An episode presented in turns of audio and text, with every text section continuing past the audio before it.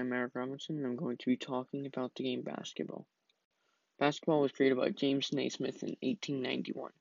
Now, basketball has been around for many, many years, and the NBA, or National Basketball Association, has been around since 1946.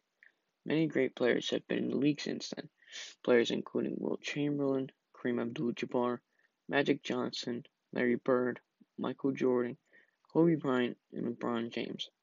Now, all of these players have gotten at least one or more MVP, or Most Valuable Player, meaning they were the best player for this season. Now, the NBA has five different positions a player can be. You have your point guard, shooting guard, small forward, power forward, and center. And they all have different roles that they have to fulfill on the court. Also, the NBA season is 82 games and after the season is the playoffs, where 16 out of the league's 30 teams play against each other. Eight teams from the Eastern Conference and eight teams, eight teams from the Western Conference.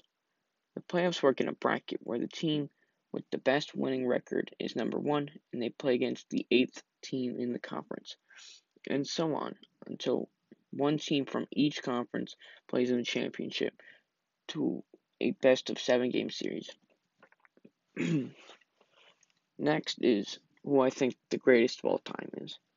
My opinion on who the GOAT or greatest of all time is is Michael Jordan because he went to the championship six times and won all six. He never lost a championship. And he has five most valuable player awards.